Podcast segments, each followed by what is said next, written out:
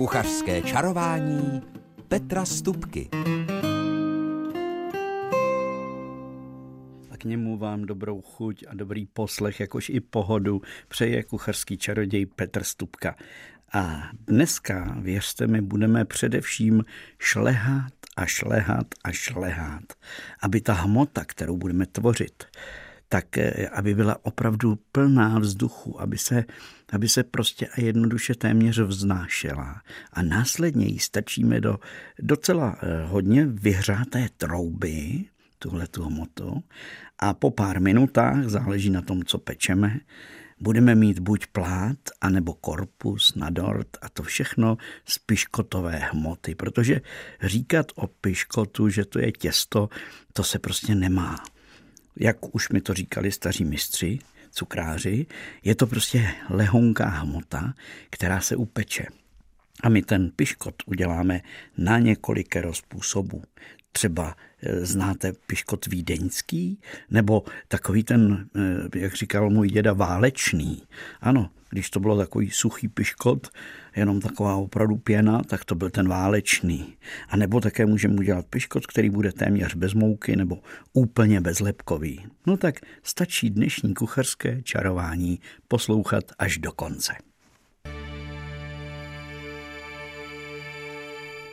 Pokud jsem vás v úvodu kuchařského čarování eh, trošku polekal tím, že budeme pect jeden piškot za druhým a ničím ho nepromáznem, tak musím v tuto chvíli říct, nebojte se, bude i speciální krém z mascarpone, nebo takový zvláštní můj oblíbený čokoládový krém, případně klasika, ale eh, my se nejprve pustíme do té piškotové hmoty, protože základní recept je velice jednoduchý a myslím si, že snadno zapamatovatelný, protože na jedno vejce patří jedna lžíce pískového cukru a jedna lžíce mouky.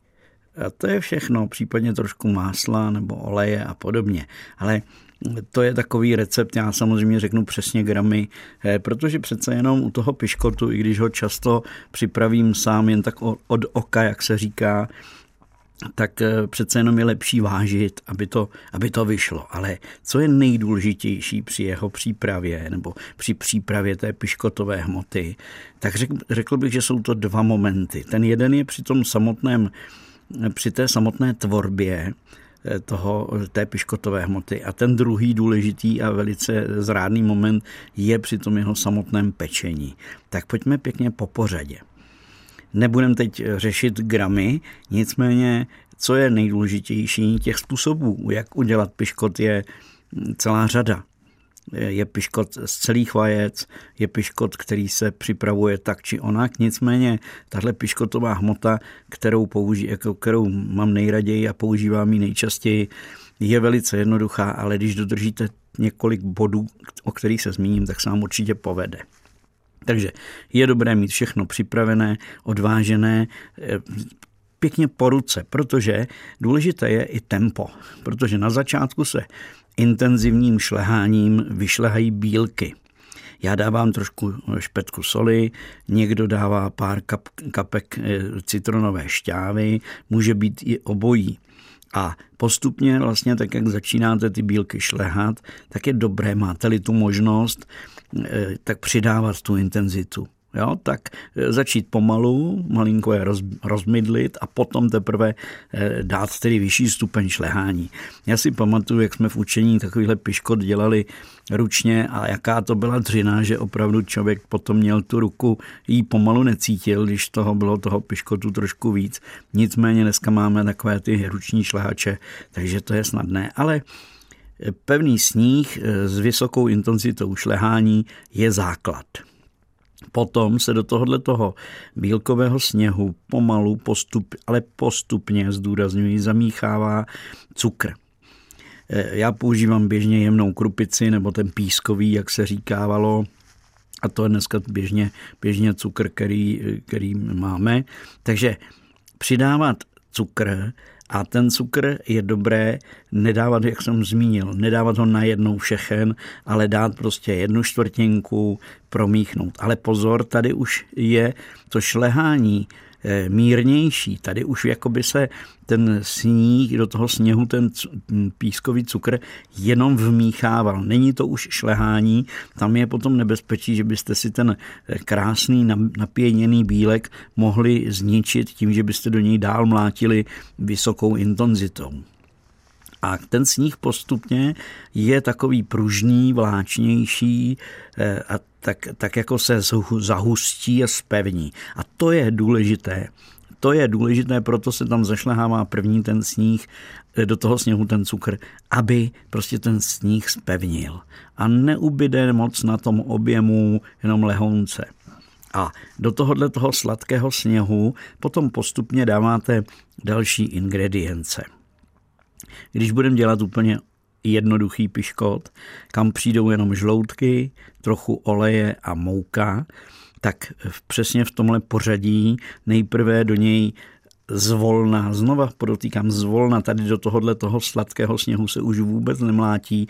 Já používám, už nepoužívám ruční elektrický šlehač nebo nějakého robota, používám metlu a ruku a opravdu úplně zvolna do toho krásně zamíchávám žloutky, následně přidám prostě tu decku nebo půl decku oleje, tak jak je to v receptu a nakonec přidávám mouku. A zase jenom pěkně zvolna, musí to být v tempu, nemůže to, nemůžete to mlátit do toho dlouho, ani s tím vrtět dlouho, protože s každým dalším tím mícháním a přidáváním další suroviny eh, jakoby ničíte některé ty bublinky v tom těstě, takže tohle musí trvat jako krátce, pěkně do jednu, druhou, třetí. A zas tu, ty žloutky nedám na jednou, jestliže tam jsou čtyři, dám nejprve dva, potom dám, promíchnu další dva, pak tam zase ukápnu půlku toho oleje zase. Takhle si to postupně do toho jako přidávám. Takže tam nedám na jednou, řekněme, těch 100 gramů eh, polohrubé mouky, které mám připravené, ale dám tam prostě to na třikrát tu mouku, aby se mi to tam krásně rozmíchalo, nevzniklo mi tam nikde žádný taková, taková hrouda nebo, nebo prostě kus, který bych musel dlouho jako rozmíchávat, aby to zašlehávání těchto ingrediencí trvalo poměrně krátce. No a potom okamžitě hned už je třeba všechno rozetřít na plech nebo přeložit do té formy, urovnat, uhledět trošičku a šup s tím a trouba předehřátá na nějakých 200 stupňů nebo 190 je no prostě dost vysoko předehřátá. A na první část toho pečení, to znamená nějakých 5 8 až 10 minut dát vyšší teplotu, ale potom ji zmírněte na nějakých 170, klidně 160 stupňů a dopékejte už tak, aby se vám ten piškot, protože to je jemná hmota, že jo, tak aby se vám nespálil na povrchu, takže klidně na 160 dopékat. Podle toho, co pečete. Když pečete dort, klasickou dortovou formu, tak je to nějakých 25 minut nebo 30 i někde podle zase kvality toho těsta. A samozřejmě, když pečete jenom takový plát na roládu, tak je to tak od deseti, podle toho zase jak je tenký, od deseti do 15 minut to pečení. No a e, co je důležité, neotvírat troubu během toho pečení, takže vysoká teplota, ubrat, nechat to pěkně a až nakonec, když ten piškot vyndáte z trouby, tak je třeba ho nechat v klidu vydýchnout a teprve potom s ním pracovat, uvolnit ho z formy nebo ho sundavat z toho plechu a podobně.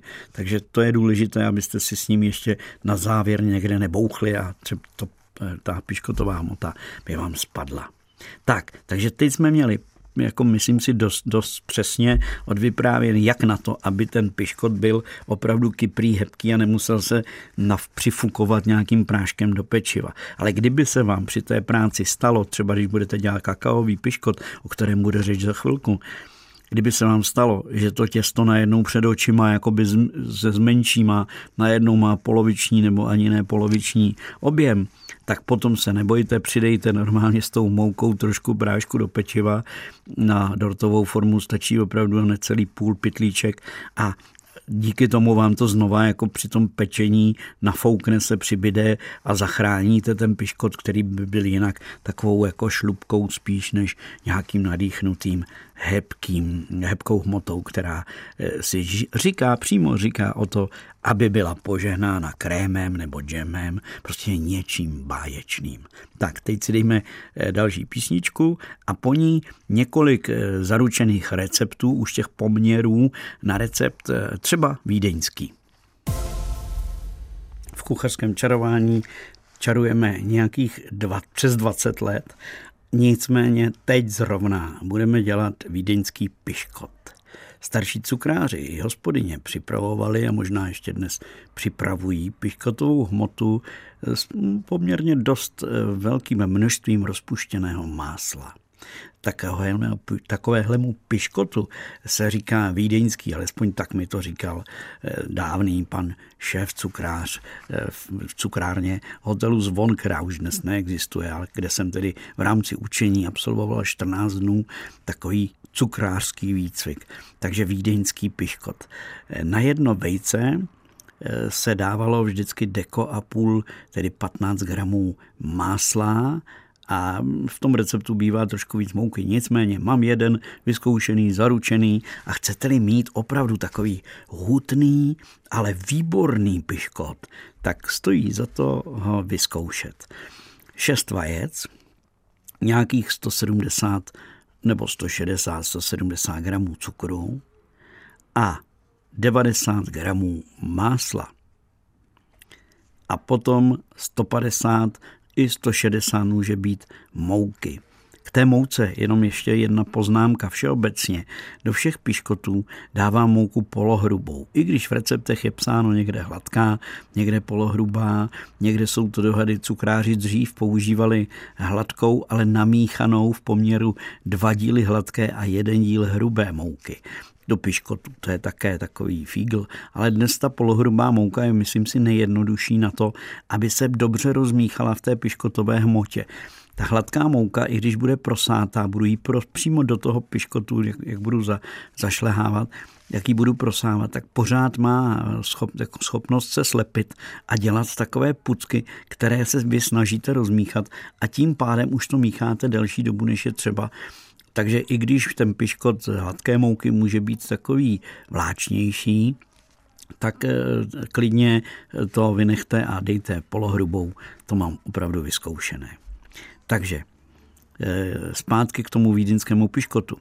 6 vajec, 170, může být 160 gramů cukru, 90 gramů másla a 160 gramů mouky. A potom polovinu cukru šlehejte se žloutky do pěny. To znáte, to se dělá třeba, když se dělá, i když budu dělat kinuté těsto, tak žloutky a cukr vyšlehám do takové eh, světlonké pěny. Jako děti jsme to užírali babičce a mamince, když tohle to dělali a prali jsme se o tu metlu potom, kdo jí olíže, protože tahle ta hmota je prostě boží. Žloutek s cukrem třený, to je, to je prostě báječný. Takže šlehat tak, aby to byla pěna. Do toho se přidá rozpuštěné, ale pozorné horké máslo. To máslo musí být jenom rozpuštěné, opravdu zvolna pěkně a všechno se šlehá dál, aby z toho vznikla pěna. No a zvlášť se samozřejmě s druhou polovinou toho cukru, nebo nejprve se vyšlehá sníh z bílků a ten se potom promíchává s tím zbylým cukrem, aby pevnil. A potom se vlastně ty obě hmoty zvolna smíchávají a zároveň s tím se přidává zase na několik dávek mouka. A tohle je způsob, kdy máte vlastně vyšlehanou tu, to máslo s cukrem a se štými žloutky, jako jedna takováhle hmota a druhá sníh z bílků potom stužený tím zbylým cukrem, tak věřte mi, takhle se to vždycky ten vídeňský mi povedl a vždycky je prostě báječný, jak je v tom poměrně hodně másla, tam je skoro 10, jo, 90 gramů to už je 10 gramů, máte to téměř půlku kosku másla, 10 deka másla je poměrně hodně, ale ten piškot voní máslem a je prostě výborný. Takže to je důležitý, to je důležitý moment, udělat si tyhle dvě hmoty a ty potom spojit a doplnit je tou moukou. Tak, samozřejmě jde to udělat taky tak, že přímo do, to, do těch bílků přidáváte žloutky a potom přidáváte rozpuštěné počůrku, tam dáte, jako dáváte běžně olej, tak tam dáte to máslo, ale tohle to je takový, krásně se to spojí a ten piškot je úplně, úplně skvostný z toho. Takže to je jedna, jeden recept. Eh, ty piškotové proměny můžou být různé. Když budu dělat ořechový piškot, tak zase 6 vajec, ale nedám tam těch nějakých 140-150 gramů mouky, ale dám tam jenom 100 gramů mouky a přidám tam nějakých 80 nebo 60, to je jedno, eh, namletech, namletých ořechů. Takže uberu trošku mouky a dám tam ještě prostě dohromady tam dávám řekněme 100 gramů mouky a 80 gramů mletých ořechů. Pozor, když byste dělali kakaový piškot, tak tam, je, eh, tam stačí jedna lžíce kvalitního kaká, tak na eh, ty tři vejce, to znamená zase na ten šestivaječný, to je jakoby pěkný dort, pěkná dortová forma, takže šestivaječný piškot potřebujete dvě lžíce kvalitního kaká. Ale to kakao je třeba přes sítko roz, eh, prosát do mouky, v té mouce to pěkně promíchat, tak aby tam nebyly až vůbec žádné šmouhy.